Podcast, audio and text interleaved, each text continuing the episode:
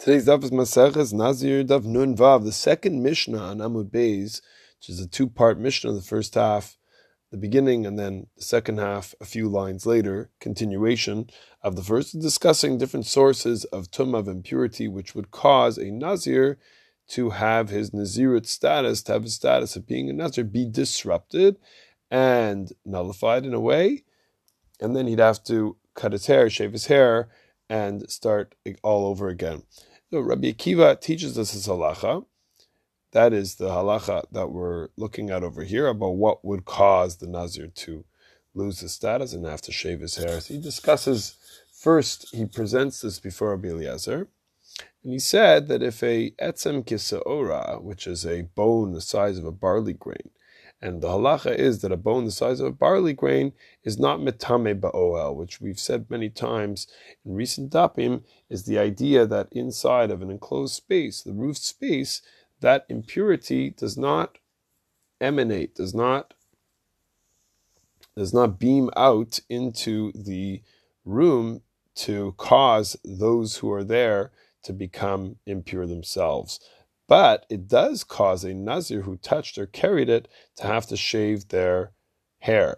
So Kal v'chomer, says the Gemara, if that's true, then it would obviously be true by a revi'is dam, by a quarter of a log, which is a measurement of blood, which is stricter because it is mitamibol. It does cause those inside of enclosed space to become impure. It should certainly cause a nazir to have to shave for touching or carrying such a measurement of blood. So Eliezer responded, Maze Akiva, what are you talking about, Akiva?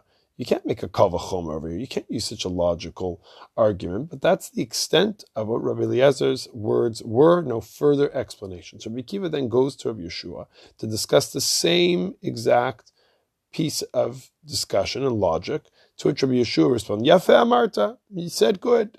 Elakain Amru Halacha. What can you do? You said a great, it's a great argument that you said, but happens to be, it's already a halacha Moshe Sinai that this is the way it works. So the first point over here is the fact that Rabbi Akiva was a student. He was a Talmud of Rabbi Eliezer and Rabbi Yehoshua for 13 years, according to the Yerushalmi Pesachim Daf Mem Beis.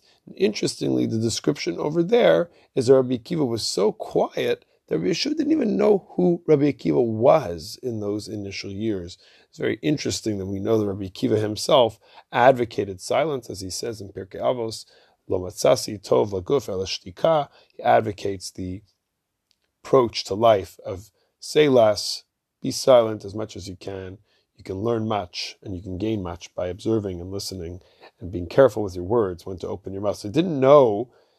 This also explains the wording of Danti Lifnei Rabbi Eliezer and Vertzeti Dvarim Lifnei Yehoshua. He, he presented his words before these two rabbis. This is Rabbi Akiva presenting before the rabbis. We also notice in the Mefarish explains Rabbi Yehoshua and Rabbi Eliezer actually give Rabbi Akiva the same ultimate answer, but the difference lies in how they respond. The question though is really in Rabbi Akiva why he didn't just leave it just leave it after those first interactions. Rabbi Eliezer, something broke down in that interaction. Rabbi Akiva experienced a negative exchange, and as a student, he is in a vulnerable position. He didn't receive validation, and in some ways, he experienced rejection as the leading as the as the teaching goes in Taanis of Chesem and Aleph, Yimaisa Tamid Shalimudo Kashel of Kabarzo, see a student who's struggling in his learning, difficult like iron, bishvil rabosh in a masbir panim. It's because of the Rebbe, it's because of the teacher who isn't showing him the countenance of his face. This is Rabbi Akiva felt, and conscious Rabbi Yehoshua, who praised Rabbi Akiva's ideas. But by the way, he noted that his words were at, uh, not relevant because of the pre-existing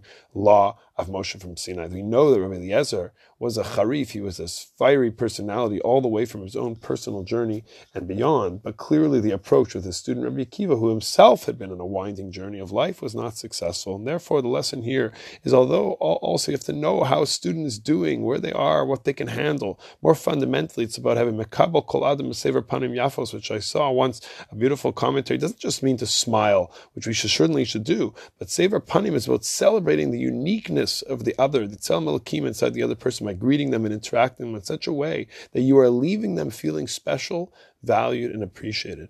That you were given the chance to be in connection and be in their presence.